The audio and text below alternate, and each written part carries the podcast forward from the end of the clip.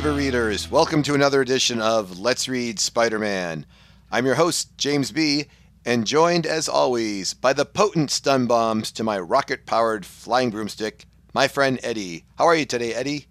I I'm doing well. I, I haven't created my spider net to shoot those stun bombs back at you, but I'm pretty excited about these two comics. Yeah, Eddie, after the last three, dare I say, terrible issues, these two did not disappoint. I'm looking forward to discussing these issues with you. So I'm going to get going right away.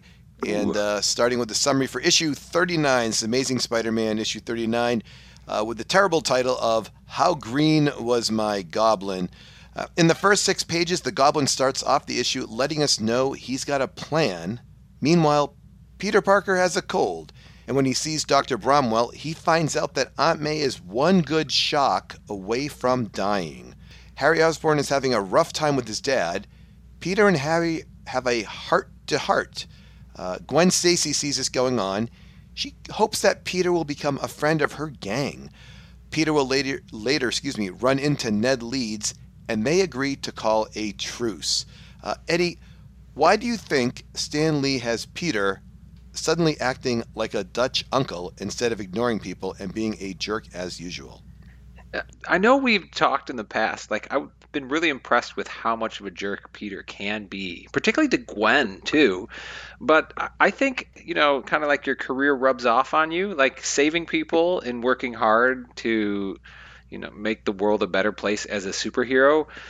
Maybe it's maybe it's rubbing off on Peter. Maybe he's bringing it into his own world as opposed to just keeping all his uh, goodness for Spider-Man and morality. What What about you, James B? I think it has to be because he needs Harry to be sympathetic in this issue because they're about to pull this big move with Norman Osborn, and it's all based on his backstory, which all impacts Harry. And Peter can't have a bad relationship with Harry. So what they do is they say, let's have Peter suddenly be nice to everyone so we can build a relationship with Harry. I mean, that's that's all I could come up with.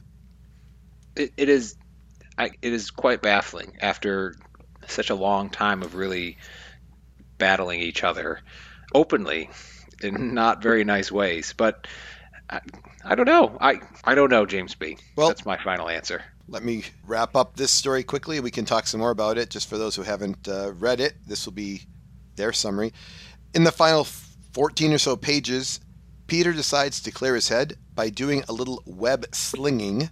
He finds some guys in the middle of a robbery, jumps down, and he fights them. And in the word bubbles, it shows Eddie that he has a cold. The words he say, he says things like he said "I'd" and "id," and he, they they change a lot of the letter T's to D's. Uh, the five-page battle as actually a trap set by the Green Goblin.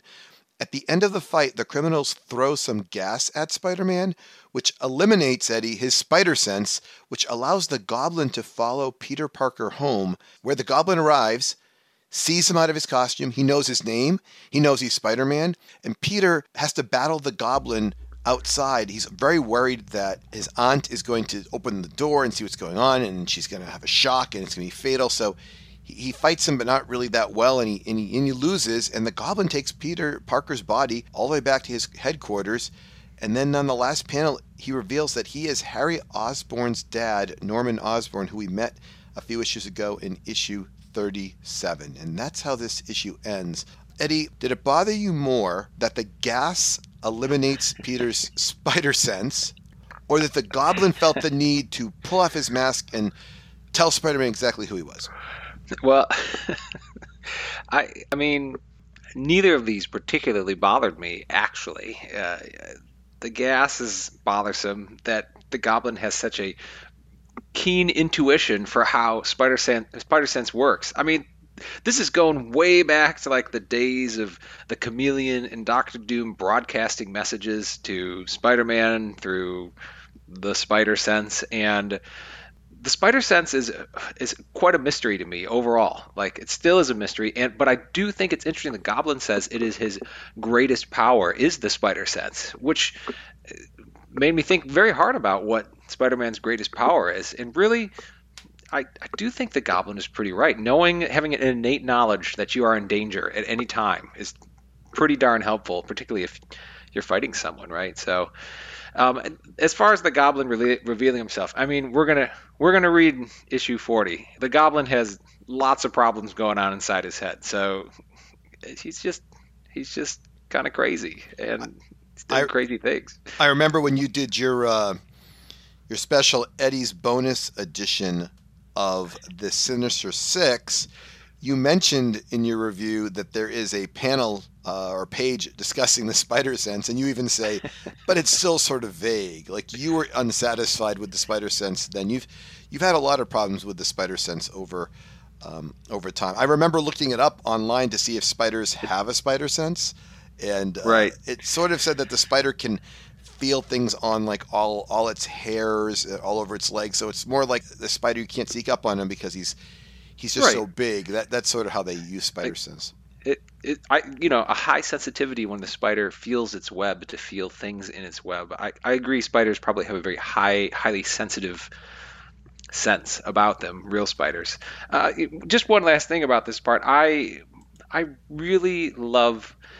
I mean, know it's on like page 19, but the goblin having Peter Parker in his rope, dragging him behind with the Spider-Man costume like coming out from his frayed clothing.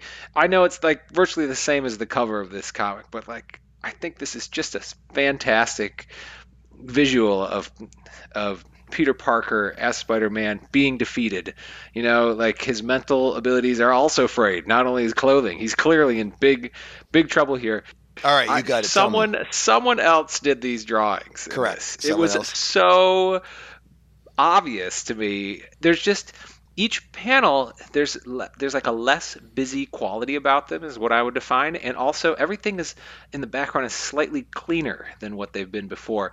I immediately like I I I know like on page 4 Peter Parker close up of his face like this just looked uncharacteristic for what I've seen from these comics before where it's like this super close up and there's just nothing in the background it's like him and um, uh, the doctor uh, talking to each other all all through there. It, it is. I, it's so striking. It's, it's obvious to me someone else is in charge of what's going on here. But James B, you got anything else to say about this? I saw that Jazzy John Romita was the penciler, so Steve Ditko is no longer uh, contributing at this moment in issue 39 and 40. It's a subtle nuance for sure, but there's definitely a different quality to each one of the panels than, and what Steve Ditko would do. And yeah. for me, yeah, really obvious from the start. I don't know when it happens, but I believe also that, I mean, it's going to happen over a long time from now, but I believe John Romita's son um, will also be an artist on Spider Man. Mm-hmm. Um, I think it's time for our, uh, our sponsor break. Ooh, I hope it's a very dramatic sponsor for well, dramatic our, issues. Well, our sponsors aren't dramatic, Eddie. They're they're just, they're just businesses. they're just the sponsors. Sorry, they're mixing business with the podcast. All right, I'm ready for the sponsor, James. Okay, and I'm sorry if it's not dramatic enough for you. I, am just gonna read. I just read the. Uh, I just read what they tell me to read. Eddie, have you ever felt like tired and run down and not feeling not felt that well? That that is pretty often, I'd say. Well, if you're not feeling well, Eddie, Dr. Nicholas Bromwell is a general internal medicine physician and a primary care doctor who performs physical exams and treats a wide spectrum of common illnesses in adult men and women. If you're wondering, how do you make an appointment? No need to worry. If you don't have an appointment, but you have a bad code in your node, you can just see Dr. Bromwell. He can tell if you have an invisible clothespin wearing on your nose.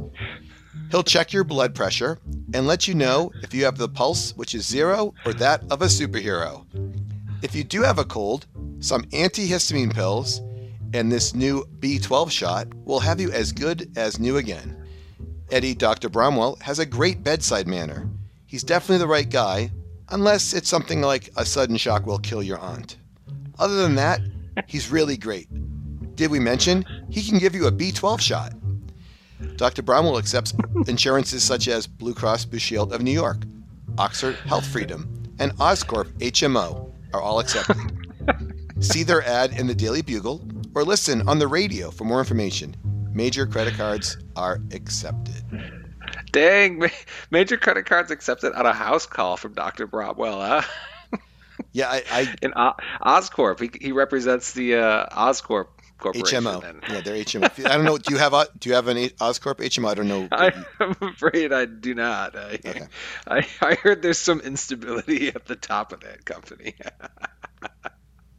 That's my terrible joke of the day, James B. all right, all right. Well, I, I've has Dr. Bromwell have he sponsored us before? I feel like he has. We've had several doctors sponsor us. Maybe I'm forgetting. I don't know.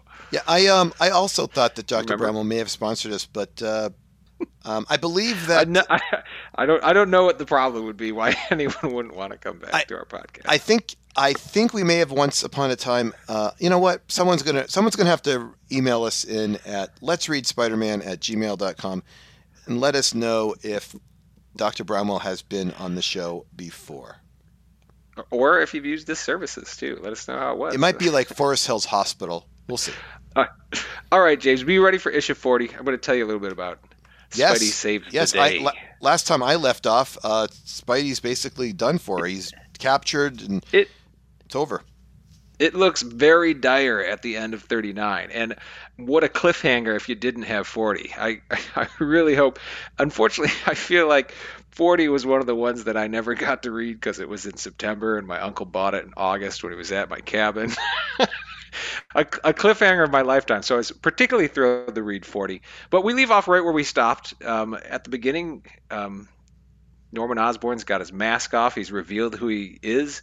Peter Parker is is roped down to a chair, and um, high drama ensues after this.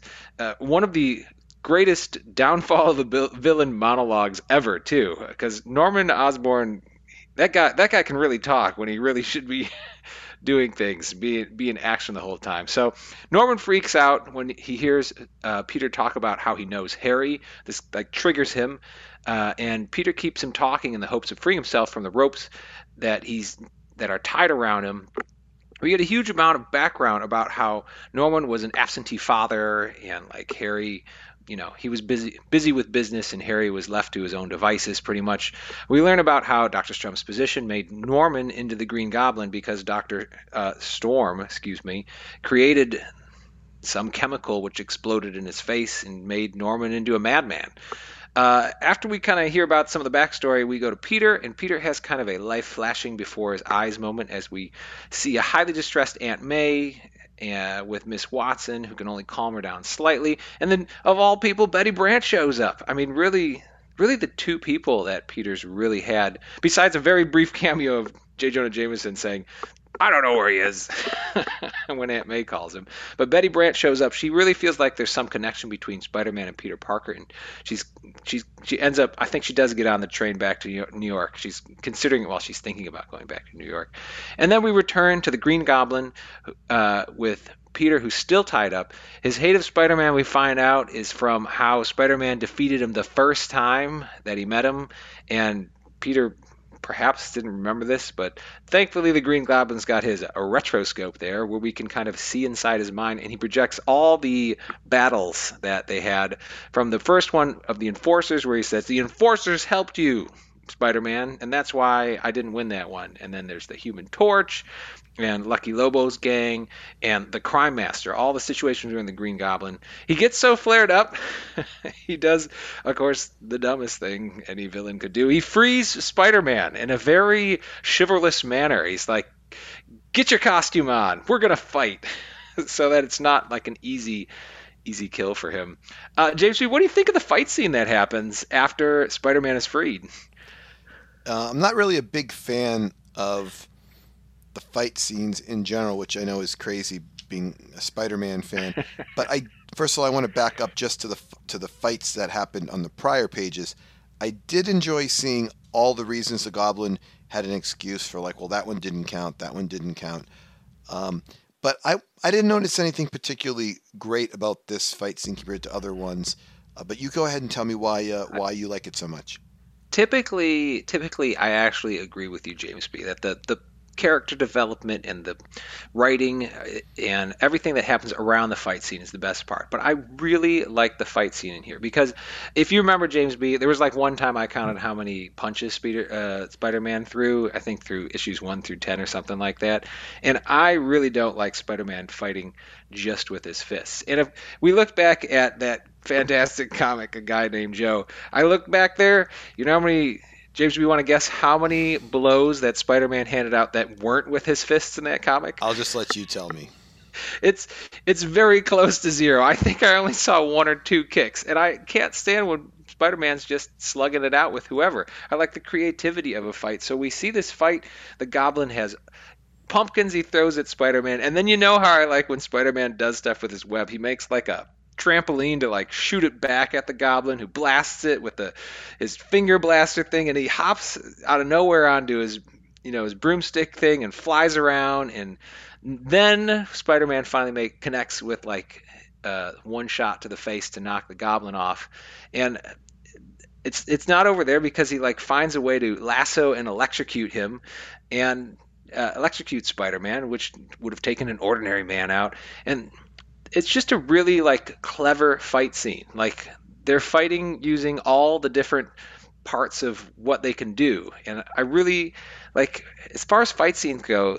This this is my favorite fight scene that I've read in any one of the books. And at the end of the fight scene, um, the Goblin gets his Goblin cannon out and tries to blast Spider-Man, but he gets out of the way, and he ends up knocking the Goblin into a electrochemical, which strangely isn't this the same thing that like happened to Joe too? So, anyways, do you have a favorite quip from the fight scene too, James B? Since I'm all all excited about this one. Well, I think there's about four I can choose from here.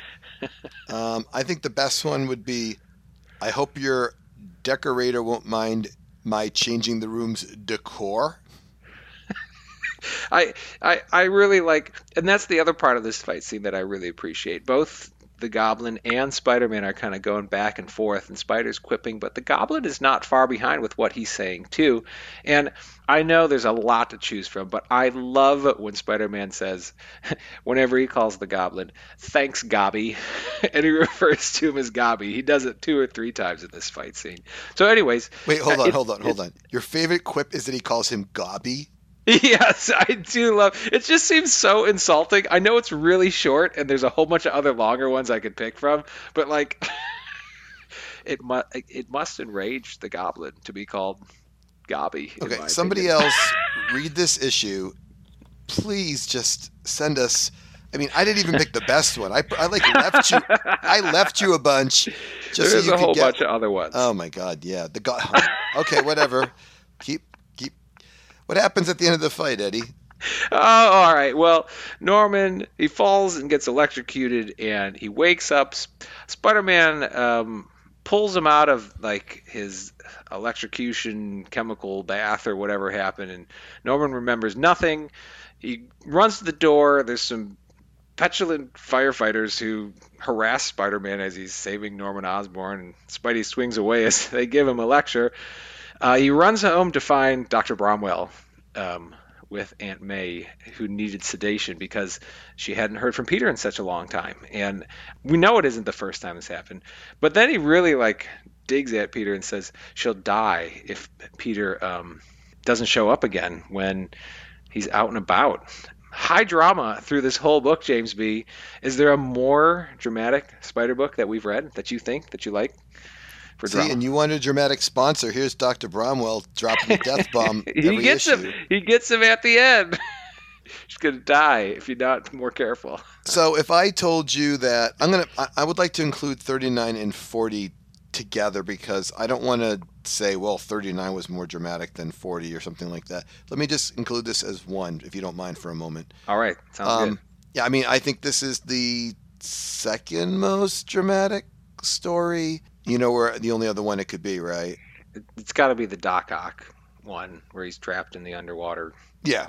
Layer yeah. trying to get out to save Aunt yep. May once again. Yep, I think I think that whole and it's hard to separate them. The 32 and 33 when he's trying to get the medicine in 32 and he's trapped in 33. I I think that hit me more than this one. Now maybe it's because this was a reread that I remembered more. Um, this was right up there, you know. This is but but I still think that was more dramatic. How about you? Disagree? I I think you know there's just a there's one thing about this that I think makes it more dramatic. Not only is Aunt May Aunt May's life in the balance here because there's like and once I know I'm going back to the fight scene. I know you don't like fight scenes, James, but the whole time he's thinking about if I win this fight, Norman Osborn still exposes me. Like he he he's got to consider like killing Norman Osborn here because Norman will expose Peter Parker as Spider-Man, and if that happens, then Aunt May dies. I mean, the situation that Peter Parker is in here is a really hairy situation overall. So instead of just like Aunt May dying, I think there's a real consideration that he has of just outright having to kill Norman Osborn, basically to save his aunt and save his like life as Spider-Man. So for me, it's actually this one. Although I do like, you know, I did really like the Doc Ock one. It had me on pins and needles. Um, Eddie, one thing I liked about 39 uh, is there's a spot where he's going through a lot of stress. He's thinking about all the problems that he has going on with Aunt May, and he's passing by. This is on page four if you wanted to follow along. Dr. Bramwell's just told him, like, oh, by the way, your aunt, your aunt could die if you give her a shock. He's walking past an old woman who's like uh, like a nurse of some sort, and he's been thinking in his head. And he says in his thought bubbles, "I've been so wrapped up in myself lately, I had almost forgotten how near to death Aunt May had been because she's always near to death, right?" It says, "Now more than ever, I must see to it that she never learns my secret identity. It would worry her into the grave." So they're really trying to hammer home. By the way, if Aunt May finds out he's she's going to die, like you know, it's the third time it gets Yeah. mentioned. And then the old lady says, in her bubble, "It must be wonderful to be his age. No troubles, no responsibilities, none of the worries of older folk." So it's interesting that Stan Lee is saying, by the way, Peter is going to be suffering such trauma, such drama, more than more than anybody his age has the right to suffer. But what but what I think is the biggest shock is that he then goes out and sees Harry getting yelled at by Norman and he's like I'm going to go make Harry feel better. Like Huh. his he's he's got the the it's the worst moment in his mind and instead of doing the the I'm going to ignore everybody for the entire issue he turns around and says I'm going to go make Harry feel better which makes again Gwen and Flash and everybody think like oh what's going on with him you know and mm-hmm. I, I think that's very purposeful writing that he that you can say to somebody even when you think everything is really bad for you don't take it out on everyone else. You need to be, you know, I don't want to say the better man, but you need to step up and still care about other people, even when your life isn't going that well. it's remarkable how how- what a flip that is and I don't, I don't know if that was totally planned out on purpose to have that dichotomy right there. I really I really still don't totally get it, but the stress that Peter's under at that time. And I guess this gets to another kind of bigger issue, one of discussing mental illness and like insanity because it comes up so much in this one with Norman Osborn, like how Norman Osborn is created. And I know I've talked about it before. I mean, from way back from when the, when Mysterio tries to make Spider-Man crazy as um, a psychiatrist, impersonating a psychiatrist. I, it's a theme that reoccurs through Spider-Man often. Like Spider-Man and villains talk about being crazy and like insanity and losing your mind and being super stressed out. I, James B, you probably are more knowledgeable in other comics, but it certainly is a theme that I notice all throughout, and in particular, of course, with Norman Osborn, since he like he loses his mind is what he does really for a couple years there when he gets hit by this chemical blast. Yes, it's a common theme. You'll find it in every comic I've ever read. I'd say Daredevil might be even more so because Daredevil tends to have a lot of uh, a lot of the women he sees from I'm trying to think of all the uh, like Elektra and Typhoid Mary and the Kingpin and Bullseye are all crazy. You know, and they're and, and if you ask me who are the most major characters, it's them. And then who are his friends? I'm like, well, Karen Page, who uh, is like a drug addict. You know, so it's like they're all everybody is suffering from something in comics, and uh, I'm sure I'm sure even though I'm saying Daredevil, someone could fire us a message at let's read Spider-Man at gmail.com and say, hey, here's another even crazier thing. It's probably like the Joker and Batman, Yeah. know, those guys. Yeah. So yeah, it's if people have some depression or some anxiety, it can get them to to do things that are uh, more interesting. yeah, to- that they wouldn't about.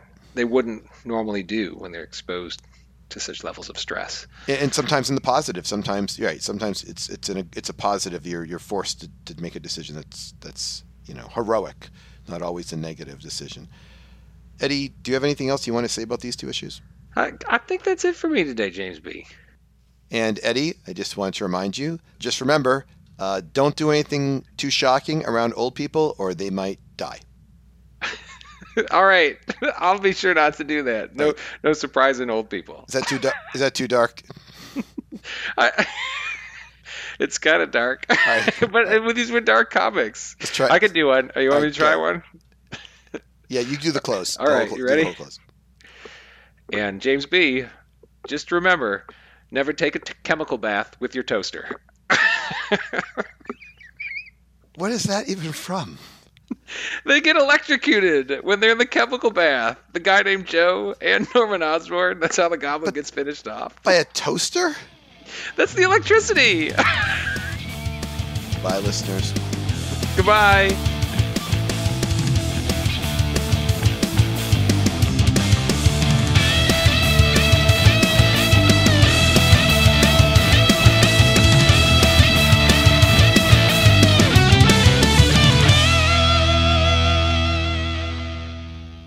I like the part that you say we see some petulant firefighters harassing Spider-Man. You know I mean? But I don't know if we have to tell me like why we have to talk about Betty Brant.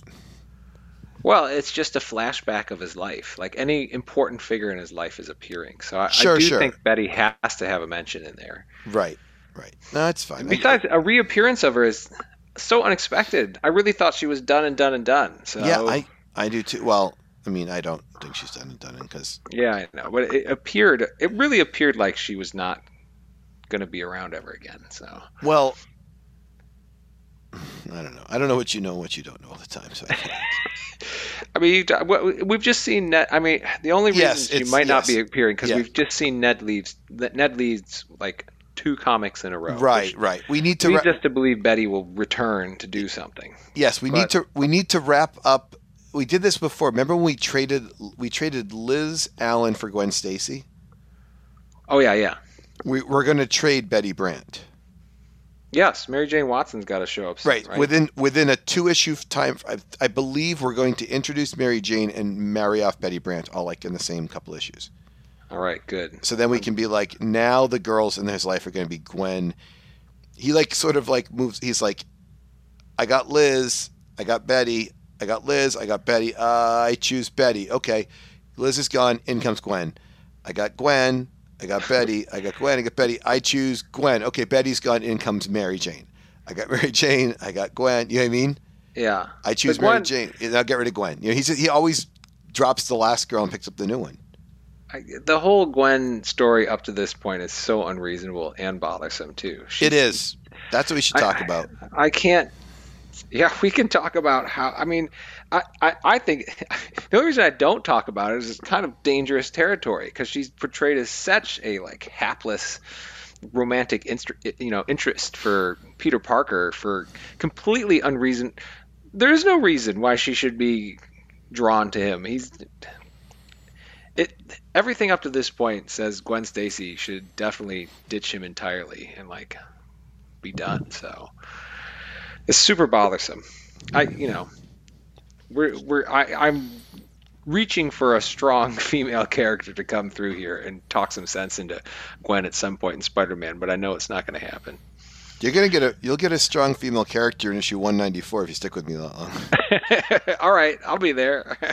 so, Gwen Stacy, uh, I believe on the cover of the, uh, I don't you know whatever. You can spill the beans. I'm not, I'm not offended if you spill the beans, anyways, about whatever James. No, I, a- I'm still excited to read it, regardless. no, it's okay. We'll just leave that one alone. Um, I wanted. I was thinking about talking about the movies at some point. I was going to be like, I can't believe you haven't. You know, like it'd be, it'd be interesting to watch some of the movies, any of them, in bet- as we're sort of doing this. You know.